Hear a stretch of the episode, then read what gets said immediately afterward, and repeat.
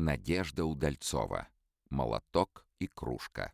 1915 год. Как и основательница художественного бюро, Надежда Удальцова родилась в Орле, а вскоре ее семья переехала в Москву.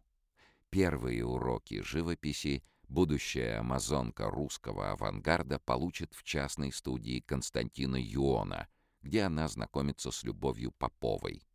В 1912 году Удальцова и Попова отправляются в Париж, где поступают в Академию Ля Палет учиться кубистической живописи Анри Ле Фонканье и Жана Метценже. После возвращения в Москву они работают в мастерской Владимира Татлина, а в декабре 1915 года показывают свои работы в отдельной московской комнате на выставке 010 в бюро Добычиной.